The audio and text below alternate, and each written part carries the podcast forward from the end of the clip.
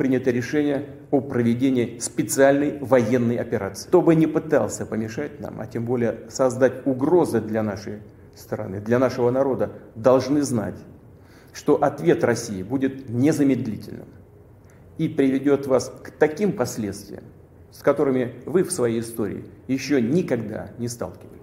Ваши отцы, деды и прадеды не для того сражались с нацистами, защищая нашу общую родину, чтобы сегодняшние неонацисты захватили власть на Украине. Вы давали присягу на верность украинскому народу, а не антинародной хунте, которая грабит Украину и издевается над этим самым народом. Не исполняйте ее преступных приказов. Призываю вас немедленно сложить оружие и идти домой. Porco Raga, è più forte di me lo devo fare perché sennò qua esplodo. Ciao a tutti. Parliamo di Ucraina. Allora, prima di tutto, perché, perché io parlo di Ucraina? Perché, probabilmente non so se lo sapete, ma sono un, uno a cui piace la geopolitica, quindi movimenti di questo tipo sono abbastanza interessanti e non posso smettere, cioè non ce la faccio, non, non, è più forte di me, devo guardare, devo guardare le live, uh, devo guardare i notiziari costantemente perché sennò non vivo in questo momento. Quindi, boh, ehm, oggi volevo appunto spiegarvi la guerra in Ucraina a prova di idiota, nel senso, ovviamente in maniera molto incazzata perché sta roba mi ha fatto bollire il sangue già da, da settimane.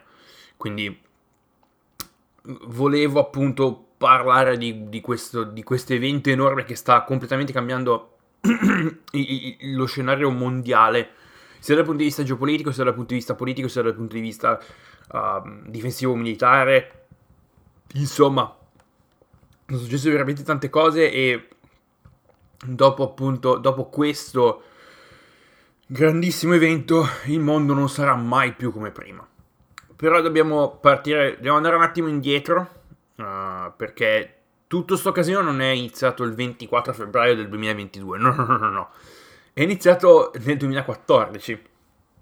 È iniziato nel 2014 perché, uh, ovviamente, se non vi ricordate, magari siete, magari eravate anche piccoli, quindi non, uh, non, non vi ricordate esattamente cosa, cosa fosse successo nel 2014, magari non ve ne fregava assolutamente nulla perché eravate impegnati a giocare a fare cose. Nel 2014 in Ucraina ci sono state le famosissime proteste di Euromaidan, ovvero sia um, i, i cittadini, dopo, se non sbaglio, l'ultima manata che ha dato il presidente filorusso all'epoca Viktor Yanukovych di praticamente abbandonare ogni piano di avvicinamento all'Unione Europea e spostarsi su una traiettoria più filorussa, quindi muoversi più verso appunto l'orbita della, di, di, Vladimir Putin, i cittadini hanno detto no, si sono incazzati e hanno iniziato a protestare. Proteste che sono finite nel sangue, sono state molto violente. Se volete vedere esattamente, oddio, non esattamente, però se volete vedere un po' uh, cosa è successo e rinfrescarvi la memoria, c'è un documentario su Netflix che si chiama Winter on Fire uh, che è letteralmente una specie di rassegna di quello che è successo nel 2014. Vi avviso, trigger warning, è un documentario molto pesante, si vedono poliziotti sparare sulla folla, sparare munizioni, quelle che vengono chiamate live ammunition, quindi pun- eh, proiettili veri, niente proiettili di gomma, sparare sulla folla. E mi ricordo quando l'ho guardato nel 2016 mi ha fatto incazzare tantissimo. Quindi se siete forti e riuscite a starvene tranquilli, vi consiglio di guardarlo, altrimenti lasciate stare. Quindi, protesta in Euromaidan, il governo di Yanukovych è stato, ehm, è stato fatto cadere, Yanukovych che intanto mentre succedevano bordelle, mentre si sparavano in piazza a Kiev, uh, scusate, a Kiev, Yanukovych prendeva e se ne andava dalla, dall'Ucraina verso la Russia dopo il governo, dopo appunto le proteste di Euromaidan, venne instaurato un governo filo europeo. E nel mentre, che succede? Allora, le proteste sono, um, le proteste sono state a febbraio del 2014. Mi ricordo che seguivo gli avvenimenti via giornale, perché ai tempi qua ero al liceo e avevamo la possibilità appunto, um, una, cosa, una, delle poche cose, forse l'unica delle, delle, cose belle di quel cazzo di liceo che, abbiamo, che, che ho frequentato, era il fatto che avevamo a disposizione la possibilità di ricevere uh, i quotidiani gratuiti e non quotidiani del cazzo, eh. dico roba come c'era il Corriere della Sera, c'era la Repubblica, c'era Sole 24 Ore, quindi almeno quello, almeno quello era, era stata una scelta molto ponderata e fatta bene e quindi nelle ore in cui, che ne so, interrogavano o potevamo, fare, potevamo essere un pochino più essere di fare un po' quel cazzo che ci pareva, io mi leggevo il giornale e guardavo, guardavo gli sviluppi, che cosa stesse succedendo. Febbraio ci sono state le proteste di Euromaidan e a marzo Putin che fa? Decide di invadere la Crimea. Perché effettivamente ah, la Crimea è territorio russo, popolazione... Eh, tanti, tanti, tanti, tanti, tanti, tanti di quelle balle. Uh, Putin ha annette la Crimea, gli ucraini cosa fanno? Chiudono un canale che praticamente porta acqua dal sud dell'Ucraina direttamente alla penisola. Lo cementano e lo chiudono. E quindi la Crimea è dal 2015 che soffre di siccità incredibili durante l'estate. Ma quello è dettaglio. Uh, Putin ha annetto la Crimea a marzo, ovviamente in maniera molto, diciamo, uh, potremmo dire illegale, nel senso che cosa hanno fatto? Hanno mandato delle truppe all'interno della, della penisola, hanno esterato un, tra virgolette, governatore fantoccio, referendum illegale della serie volete entrare in Russia sì o sì, 99, 97, 98% di, di approvazione e quindi l'Ucraina era entrata de facto nelle, come territorio russo, de facto nel senso che vuol dire che solo la Russia, cioè è entrata, non de facto, scusate, è entrata in maniera unilaterale, quindi vuol dire che la Russia ha detto boh mio e gli ucraini hanno detto allora e ovviamente la gente non ha battuto ciglio, come non ha battuto ciglio quando um, nell'est dell'Ucraina uh, delle milizie filo separa- separatiste filorusse, dato che parliamo un attimo della, de, diciamo, della separazione da quel punto di vista. Tra, tra, l'altro l'Ucraina, per chi non lo sapesse, per chi non se lo ricordasse, è un paese enorme, nel senso che eh, prendete la mappa, prendete la, la uh, prendete la mappa dell'Ucraina e sovrapponetela alla mappa dell'Unione Europea. Vi arriva dalla, dall'ovest della Francia almeno fino alla Polonia. Quindi per farvi capire l'estensione massiva del, del territorio ucraino, l'ovest dell'Ucraina dal punto di vista societario è composto principalmente da, um, da persone di etnia ucraina, quindi parlano ucraino, uh, vivono secondo i dettami delle tradizioni ucraine e via dicendo, mentre l'est è, assogge- è stato molto più assoggettato appunto alla sfera uh, russo-sovietica ed è una la popolazione dell'Ucraina dell'Est è molto più tendente all'essere filorussa o addirittura ci sono delle minoranze russe all'interno um, dei territori ucraini come appunto nell'Oblast uh, che per chi non lo sapesse è il denominativo russo delle regioni del russo ucraino delle regioni appunto di un, di un paese uh, appunto negli oblast di Donetsk uh, e di Luhansk uh, Luhansk o Lugansk, Luhansk è il, il denominativo ucraino, uh, quindi Donetsk, Donetsk e Luhansk, cioè quello che viene definito territorio del Donbass. Um, queste milizie filorusse hanno iniziato appunto a spingere per un, una separazione di questi due oblast uh, dal territorio ucraino e uh, farli entrare appunto a far parte, prima ovviamente dichiarando indipendenti e poi facendoli annettere al territorio russo. Ed è iniziata una guerra, effettivamente. È iniziata una guerra tra uh, l'esercito ucraino, che tentava appunto di mantenere il controllo del, dei due oblast, e delle milizie separatiste filorusse, finanziate ovviamente anche, cioè spudoratamente, dal governo russo, appunto. Uh, e questo porta a dei problemi per quanto riguarda le adesioni all'interno di varie organizzazioni e alleanze. Perché, per chi non lo sapesse, questa cosa è successa già prima. Ci arriviamo.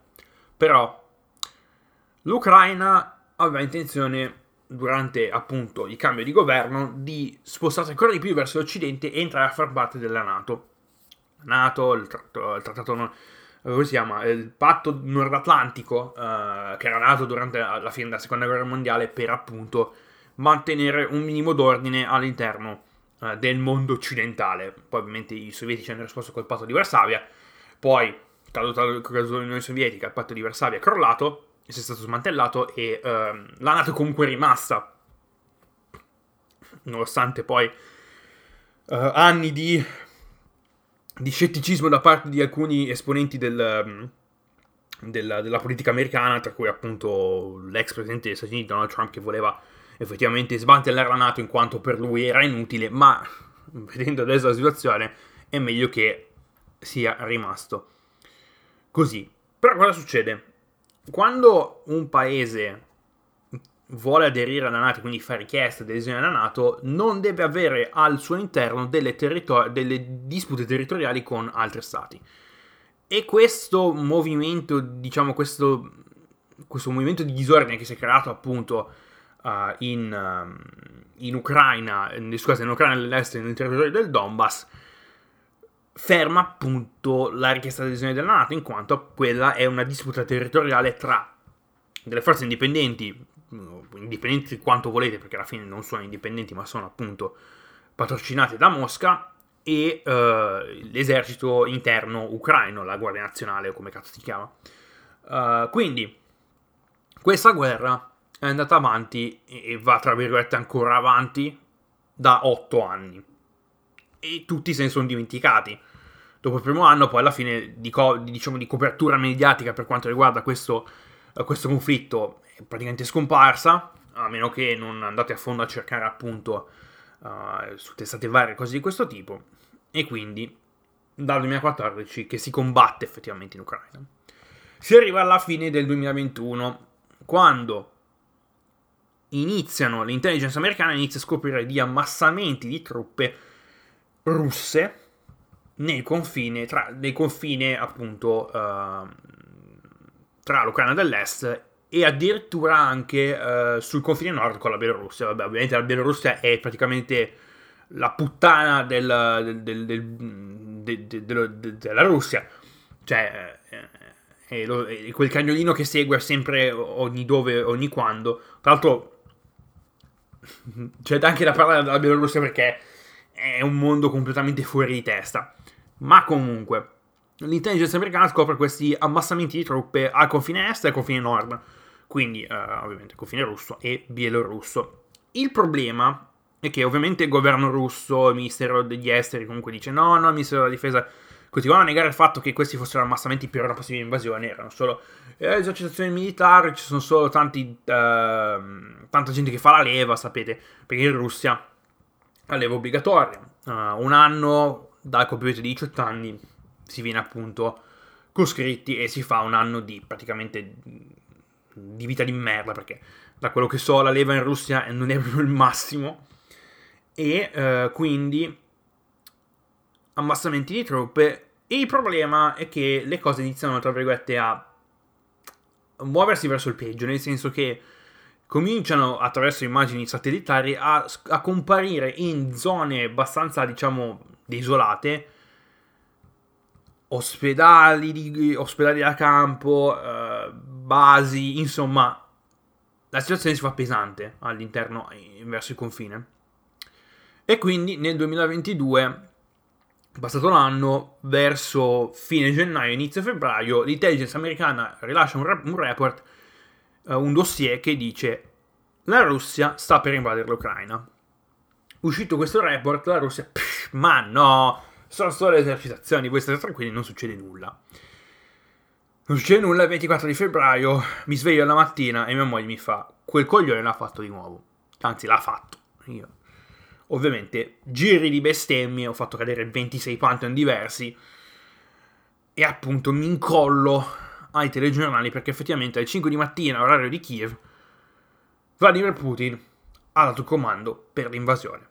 Invasione territoriale su tutto il territorio russo, su tutto il territorio ucraino, partendo da est a nord eh, fino appunto ad arrivare ai corridoi che si sono creati attraverso l'annessione della Crimea. Quindi un macello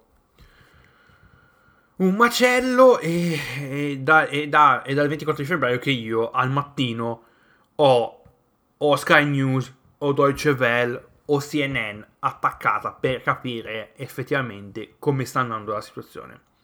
Perché? Perché la situazione mi spaventa. Uh, mi spaventa perché appunto io vivo in Finlandia e la Finlandia confina con la Russia, quindi ci stiamo spaventando. Comunque, come sta andando per la Russia, appunto, per questa invasione, sta andando male. Sta andando male perché il piano di Putin era un blitzkrieg. Una guerra lampo, alle 5 di mattina partiamo, 240.000 truppe invadono il territorio, entro 12 ore, 24 ore arriviamo a Kiev, smantelliamo il governo, abbiamo finito. E l'Ucraina è parte della Russia. Siamo a, siamo a due settimane, perché effettivamente oggi è giovedì uh, mentre registro è il 10 di marzo e siamo arrivati effettivamente due settimane dall'inizio dell'invasione e di progresso l'armata russa ne sta facendo molto poco.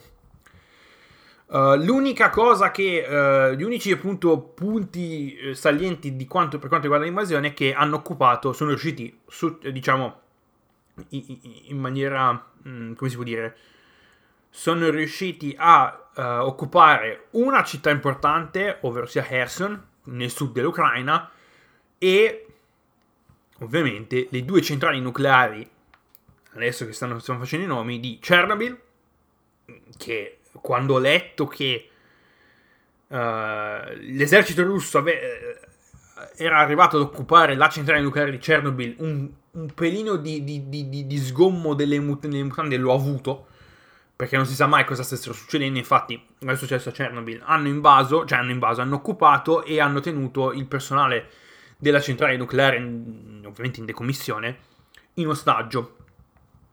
E non so ancora se stiano effettivamente ancora in ostaggio.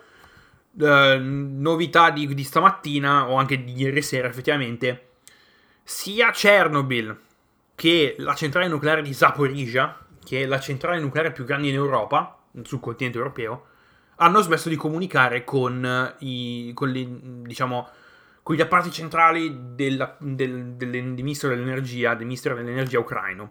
Quindi si sta prospettando il peggio effettivamente.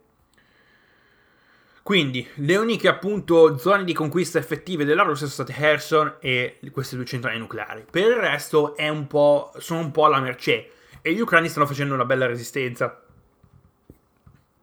Subito dopo l'annuncio dello stato di emergenza della legge marziale, la forza territoriale di difesa ucraina si è formata, hanno iniziato appunto a organizzarsi e in tutte le città ucraine al momento stanno cercando di, ponere, di porre più resistenza possibile, specialmente nell'est perché gli ucraini, le, forze russe non sono ancora arrivate a ovest.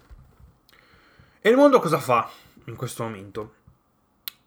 Il mondo non può fare nulla se non mandare sanzioni, condanne e sanzioni, per il semplice fatto che Putin ha dichiarato nel suo cazzo di discorso di merda che ha tirato fuori il 24 che se le forze NATO o qualunque paese si mischi in questo conflitto, ci saranno, e cito, conseguenze che nessuno ha mai visto nella storia. Questo cosa significa? Significa che o non met- non, praticamente quella è, quella è la minaccia più è una delle minacce che dobbiamo prendere più sul serio. Non mettete i piedi all'interno dell'Ucraina o se no faccio un casino. E quindi l'Occidente cosa fa? Sanzioni. Sanzioni ci arrivo perché molti dicono, eh, ma le sanzioni non fanno un cazzo. Aspetta un attimo, non è che servono a un altro, a un altro robo. Cioè, servono a un'altra causa, non, non, non sono un mando sanzioni, si ferma tutto. No, non funziona così. Uh, L'Unione Europea, però, l'Unione Europea e la NATO si sono unite, e, cioè si sono unite, uh, hanno dimostrato di avere comunque un minimo di, di, di, di spina dorsale e hanno deciso che mo noi but- ci buttiamo dentro indirettamente. Quindi sono state varate, um, diciamo, aiuti per quanto riguarda dispositivi di, di controdifesa, quindi armi, missili, munizioni, cibo, tutta una serie, sono stati bloccati tutta una serie di aiuti che permetteranno appunto all'Ucraina di sopravvivere un po' di più.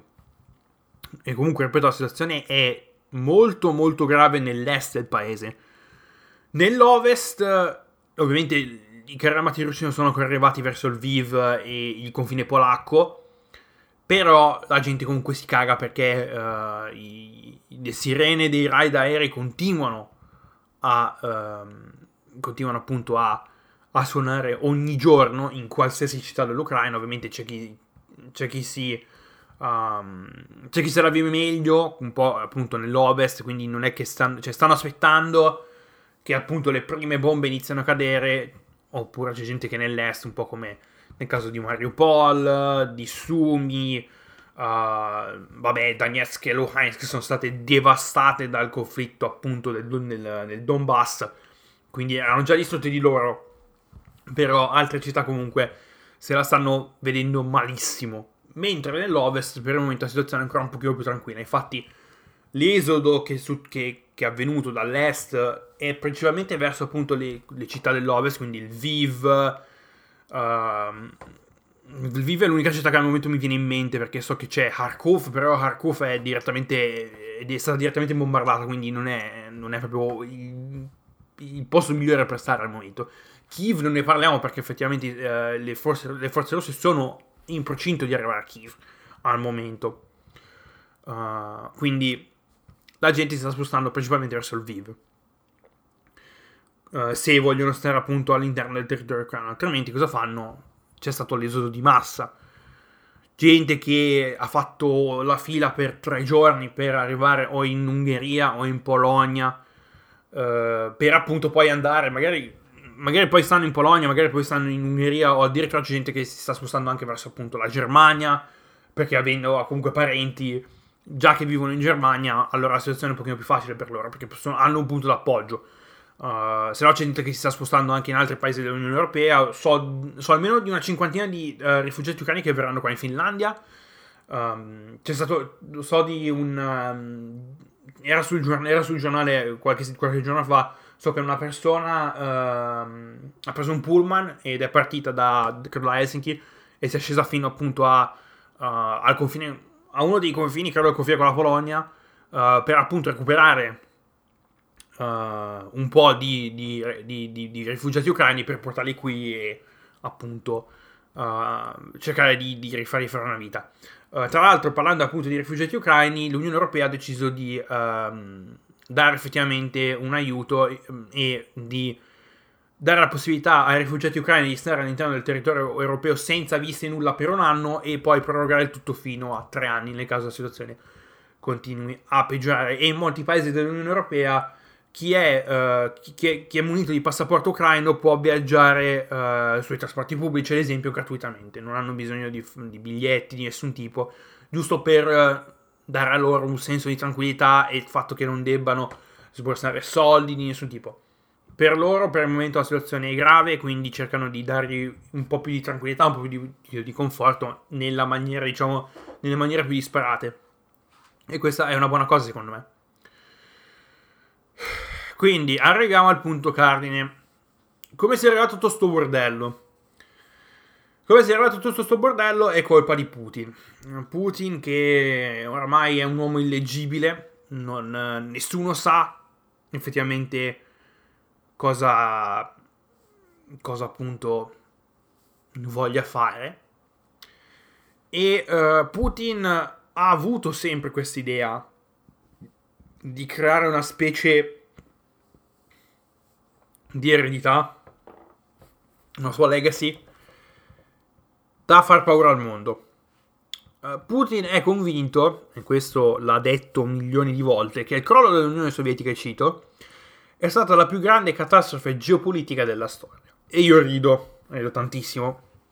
Quindi questo qua ha sempre avuto un'idea che la Russia così com'è è sbagliata e c'è bisogno di un ritorno al passato.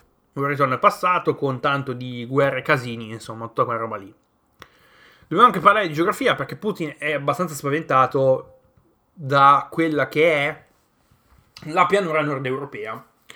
La pianura nord europea che è un, un vasto, una vasta pianura completamente piatta che parte dalla Germania, da, dalla Germania dell'Est fino ad arrivare appunto ai Monti Urali ed è molto molto facile da attraversare uh, per operazioni militari, quindi uh, spostamento di truppe, carri armati, insomma tutta quella roba lì. Infatti come abbiamo visto nella storia Napoleone con la scusa appunto con eh, Napoleone nella seconda guerra mondiale sono stati le truppe invasore sono state molto facilitate da questa, questo vasto terreno molto piatto che appunto permette spostamenti molto molto molto facilmente.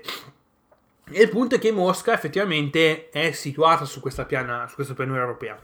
Se Mosca fosse stata al di là dei monti Urali quindi verso est allora la situazione sarebbe credo la situazione sarebbe un pochino diversa. Però per, per il punto di vista geografico essendo Mosca al centro del potere per quanto riguarda la, la federazione russa, è molto vulnerabile da quel punto di vista. E Putin c'era sempre, c'è sempre stato, avuto questo pallino che uh, la Russia, cioè Mosca è invulnerabile, quindi bisogna avere degli stati cuscinetto, fatta la Bielorussia, ma la situazione non è che sia proprio rosa per loro perché a nord c'è la Finlandia che è neutrale, oddio, ormai non più, uh, poi ci arrivo, e quindi loro possono tranquillamente, se volessero, ma non, i finlandesi non, non vogliono stare il più lontano possibile da sti qua, partire, prendere San Pietroburgo per arrivare a Mosca. Poi abbiamo la Polonia, Polonia membro, EU, membro Unione Europea e membro NATO, che confina tra virgolette un po' direttamente con, con la Russia. Poi ci sono le repubbliche baltiche, Estonia, Lettonia e Lituania, che, fanno parte sia dell'Unione Europea che della NATO, anche lì si strizzano. La Bielorussia che fa effettivamente la stato cuscinetto e poi abbiamo l'Ucraina l'Ucraina che era effettivamente un territorio neutrale perché non era né allineato con l'Unione Europea ufficialmente e né allineato con Mosca ed era, era un ottimo stato cuscinetto per Putin. E poi anche tutta la storia del fatto che lui crede che l'Ucraina sia stata un'invenzione sovietica, uh, non so per quale motivo, e che il popolo russo e il popolo ucraino siano effettivamente gli, la, diciamo, lo stesso popolo, che poi è una grandissima puttanata perché se stai a indagare, gli ucraini sono più simili ai polacchi che ai russi, ma vabbè. E ovviamente, come ho detto prima, Putin non vuole stati confinanti sotto la Nato ed è anche preoccupato per quella piccola, quel, piccolo sputo di territorio russo all'interno del, del, dell'Europa continentale che è Kaliningrad, l'oblast di Kaliningrad che è rimasto lì, che diciamo è un... È un appendice che è rimasto lì dai tempi della, del crollo dell'Unione Sovietica che non è mai stata appunto um, riportata a chi, chi, per esso, perché effettivamente Kaliningrad era stata, stata sotto l'egemonia rossa per talmente tanto tempo che se dovessero, l'avessero fatta annettere a che ne so, alla Polonia, alla Germania, non, non, non sarebbe stata, diciamo, una cosa ideale ed è uno degli unici, tra virgolette, porti, ma neanche così caldi, perché in Mar Baltico comunque uh, d'inverno se le temperature sono abbastanza basse ghiaccia, quindi uh, uno dei porti importanti appunto per quanto riguarda la marina russa in un certo senso.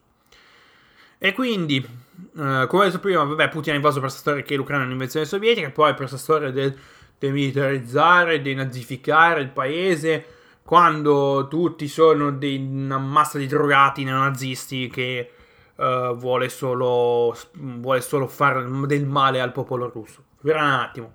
Allora, per quanto riguarda la situazione um, neonazisti, che poi porca puttana che basta, c'è un piccolo, ma proprio piccolo fondamento di verità. Nel senso che dobbiamo parlare, dobbiamo sviscerare quello che è la situazione del battaglione Azov. Il battaglione Azov è una forza paramil- paramilitare di estrema destra, cioè alla luce del sole, che è stata mandata, cioè che è stata mandata, che si è appunto creata e hanno deciso di andare a combattere appunto nel Donbass per appunto riportare uh, la per riportare i territori di, di Donetsk e di Luhansk uh, sul territorio appunto sotto controllo ucraino in un certo senso. Ovviamente sì sono dei nazisti è giusto che questi combattano? No. È giusto che questi esistano? No. Però questo non significa che, che a rappresentare solo cioè con la rappresentazione del battaglione Azov Uh, cioè, questo non vuol dire che tutti gli ucraini siano dei neonazisti, e in, questo non vuol dire che tutto il governo ucraino sia formato da neonazisti. Cioè, tra l'altro, il battaglione Azov e tutta la, la sfera di, di, partiti di estrema destra che circolano attorno a questo battaglione hanno preso nelle ultime elezioni tipo lo 0,2%, quindi un po' una porcata in un certo senso.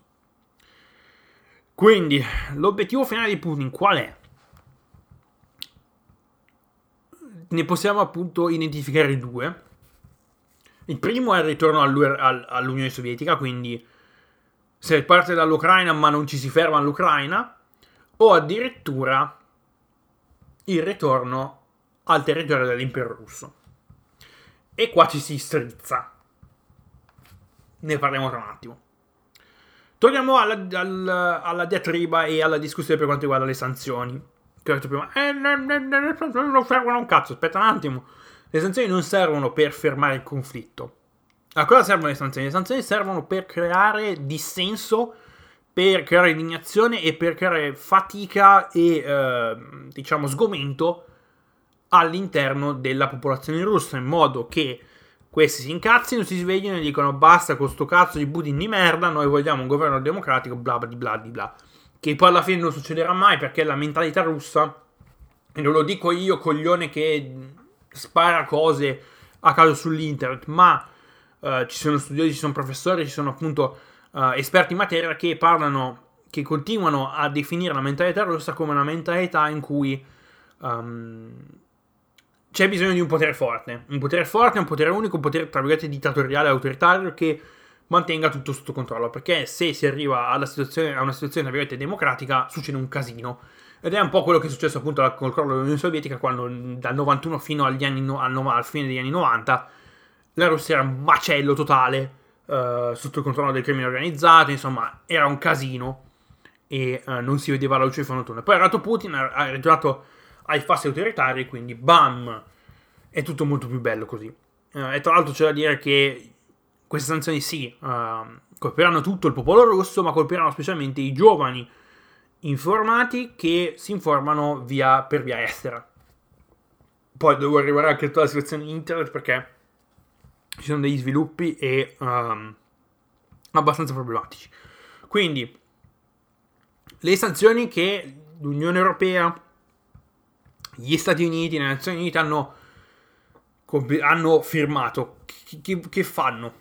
Che, che, che, cazzo facciamo con queste sanzioni? Allora, prima di tutto parliamo di isolazionismo economico e finanziario da parte del, di paesi del blocco centrale verso il territorio russo, tra cui congelamento di assetti esteri, di banche, istituti di credito e anche degli oligarchi.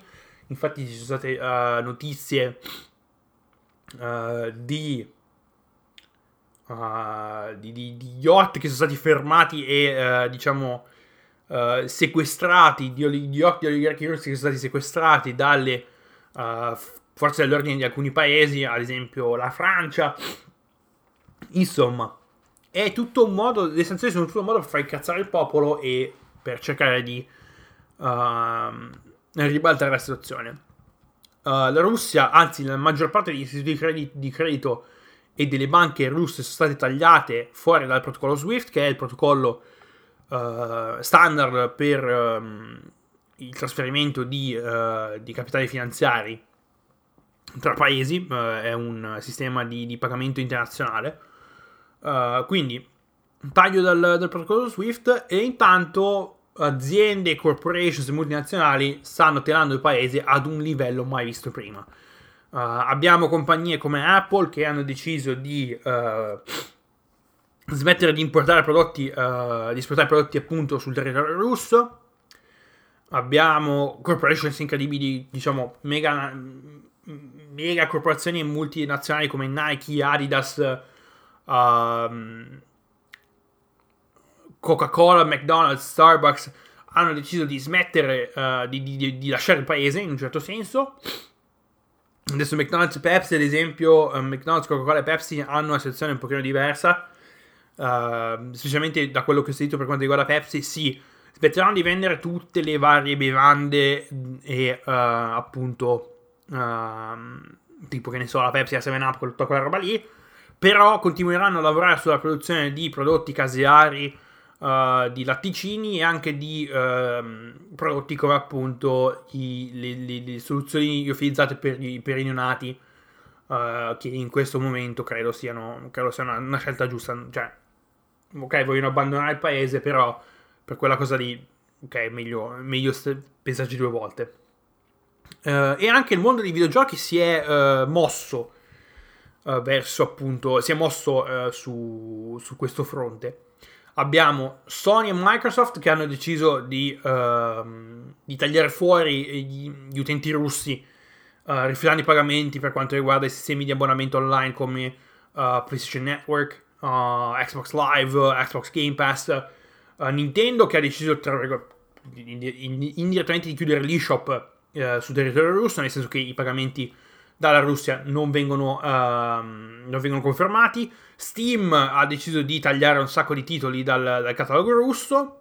Uh, titoli appunto software house come CD Projekt Red che ha deciso di smettere di vendere i suoi titoli in Russia, tra cui ovviamente Band Witcher 3, Cyberpunk, Cyberpunk 2077, Electronic Arts ha abbandonato il mercato russo, uh, quindi abbiamo veramente tantissime aziende, tantissime uh, multinazionali, abbiamo anche il mondo dello sport che si è appunto uh, mosso da quel punto di vista. La finale di Champions League che doveva essere a, a um, San Pietroburgo è stata spostata a Parigi e allo Stade de France, territorio, tra virgolette territorio neutrale perché lo Stade de France è lo stadio um, dove gioca la nazionale francese e non è uno stadio di nessun club in particolare nel mondo del motorsport la Formula 1 ha detto basta con il Gran Premio di Russia, infatti il Gran Premio di Russia è stato cancellato quest'anno e poi successivamente è stato completamente rimosso sia dal calendario che dai eventi futuri, quindi non avremo il Gran Premio uh, a Igora Drive che doveva esserci nel 2023.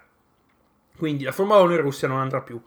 Poi il Comitato Olimpico Internazionale, la FIA, la FIFA, la UEFA hanno messo al bando completamente squadre, atleti e uh, personaggi del mondo dello sport russi. Questo per noi, fanatici del, del, del, del motore, cosa significa? Che Nikita Mazepin è stato letteralmente lasciato a piedi dalla AS. Perché ovviamente Nikita Mazepin, figlio di Dmitry Mazepin, uh, amministratore delegato, anzi proprietario della compagnia di fertilizzanti Uralcali, molto vicino a Putin, è stato appunto uh, colpito dalle sanzioni e dai congelamenti di vari asset che lui aveva um, in, uh, aveva all'estero. Questo cosa significa? Che i fondi che vanno uh, verso appunto l'AS sono stati tagliati e quindi Mazepin è a piedi. E abbiamo nel mondo del, del delle gare endurance. Mi dispiace per lui, però Danny Kvyat è stato appunto, ha, de- ha, detto che non potrà più correre. E un team interamente russo, ovvero sia G-Drive, che uh, doveva uh, partecipare alla categoria LMP- LMP2 um, all'interno del, del Mondiale Endurance, ha dovuto appunto chiudere battenti. Perché effettivamente è un team russo sponsorizzato da, uh, da, da compagnie russe. Quindi è una cosa che non si può fare in questo momento. Quindi, gli effetti di questa stazione cosa sono? Il rublo che è andato in picchiata e che il governo, il governo russo sta cercando di fare il più possibile che, eh, per mantenere... Per, uh, sta cercando di fare il più possibile per ricevere più, più valuta estera possibile. Quindi, ad esempio, chiunque viene pagato, eh, anzi tutti, tutti i cittadini russi che hanno delle riserve di valuta estera devono convertire l'85% di, quella, di quelle riserve in rubli. Fila ai bancomat perché tutti stanno cercando di, appunto, di recuperare più soldi possibile in contanti.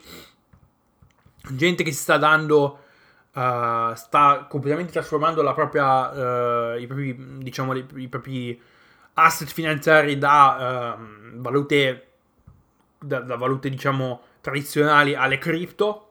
Anche lì il mondo del cripto è talmente volatile che non credo sia una pessima idea. Ma comunque, poi um, ovviamente la gente si è incazzata tantissimo. Già dal 24 febbraio ci sono state delle proteste nelle maggiori città della Russia appunto contro questa, contro invasione o operazione militare speciale, come cazzo la chiamano e uh, ci sono stati più di 15.000 arresti. 15.000 arresti, uh, il governo russo si è messo, uh, ha messo la linea dura, quindi non si parla di questa cosa, non si parla di questa operazione speciale. Qualsiasi notizia che viene fuori che non sia data dall'agenzia di stampa, cioè il governo russo, può portare a pene penali, scusate il gioco di parole, fino a 15 anni di carcere per aver uh, sdoganato fake news. Mamma mia, vabbè, gli oligarchi sono anche incazzati pure loro perché si sono visti ville congelate. Insomma, la gente è incazzata. Adesso sto parlando da quasi 40 minuti, tra un po' smetto. Parliamo di scenari possibili. Che suc, cosa succederà, cosa si farà.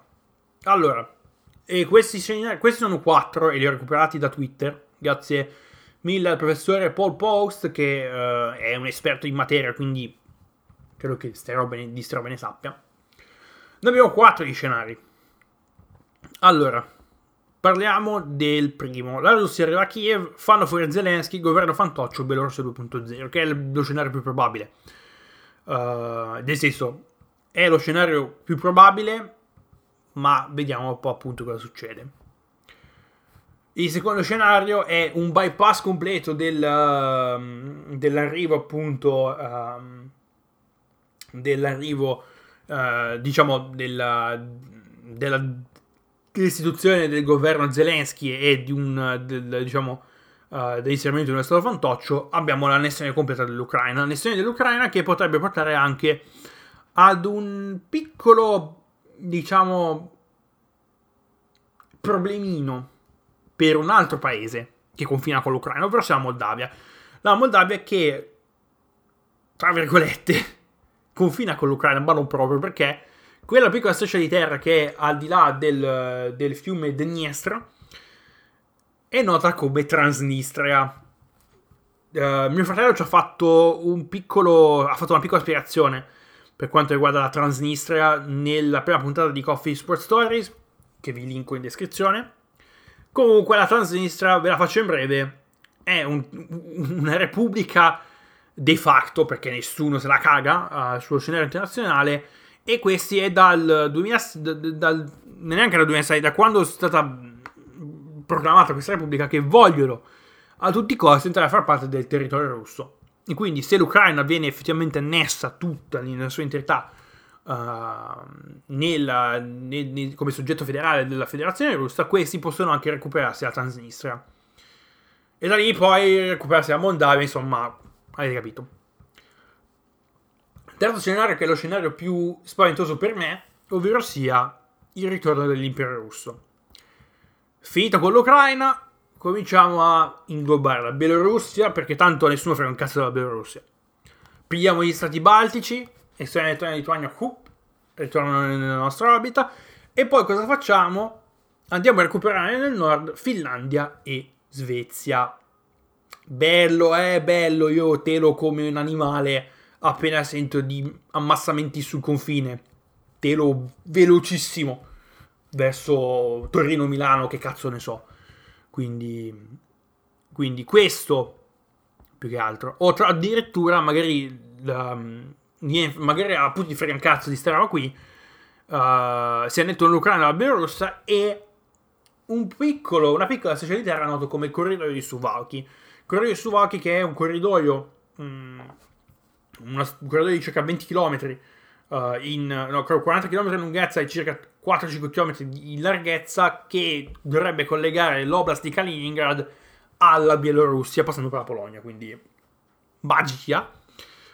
Però questo scenario 3 porterebbe direttamente allo scenario 4, ovvero sia la terza guerra mondiale.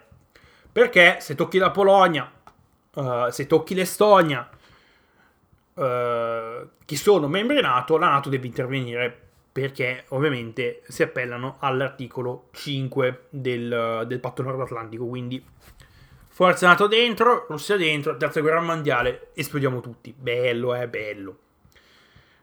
Uh, intanto Mentre succede questo bordello la Cina gongola. La Cina gongola perché se nessuno vede, nessuno guarda noi che famo. Poi gli aerei Taiwan li mandiamo, no? Ma non stavolta per mandare le diti medi. No, no, no, no, no. Stavolta pigliamo tutto, mandiamo e invadiamo tutto perché Taiwan è nostra. Oh, che palle, cazzo. Uh, la Cina si strofia le mani perché tanto tutti gli accordi commerciali che sono stati con la Russia sono andati a puttane in questo momento. Quindi che fanno? La Russia si, si rivolge alla Cina. Il petrolio, la Russia guarda, oh guarda, il petrolio che va verso l'Unione Europea, il gas che va verso l'Unione Europea non va più. Eh, perché? Perché siete degli stronzi. Cosa facciamo? Ma ciao Cina! Volete del petrolio, volete del gas? Loro sì, certo, assolutamente. E quindi la macchina di guerra viene confondata appunto dalla Cina. Bellissimo, bellissimo. Proprio politiche belle. E come finirà sta roba? Finirà malissimo. Ne sono sicuro. Basta, non, non, ho più voglia. Chiudo qua. Grazie per, sto, grazie per aver ascoltato sto cazzo di sproloquo di merda. Uh, spero che la situazione migliori. E spero che le cose migliorino. Ma mio, la mia parte realistico pessimista è abbastanza convinta del fatto che questo è l'inizio della fine. Cazzo, ho vissuto 24 anni su sta terra e pensavo di averla, di, di averla scampata la storia della guerra, invece no. Che palle. Ragazzi, ci sentiamo mercoledì. Slava Ucraina, Putin Julio. O come cazzo si dice. Putin testa di cazzo comunque.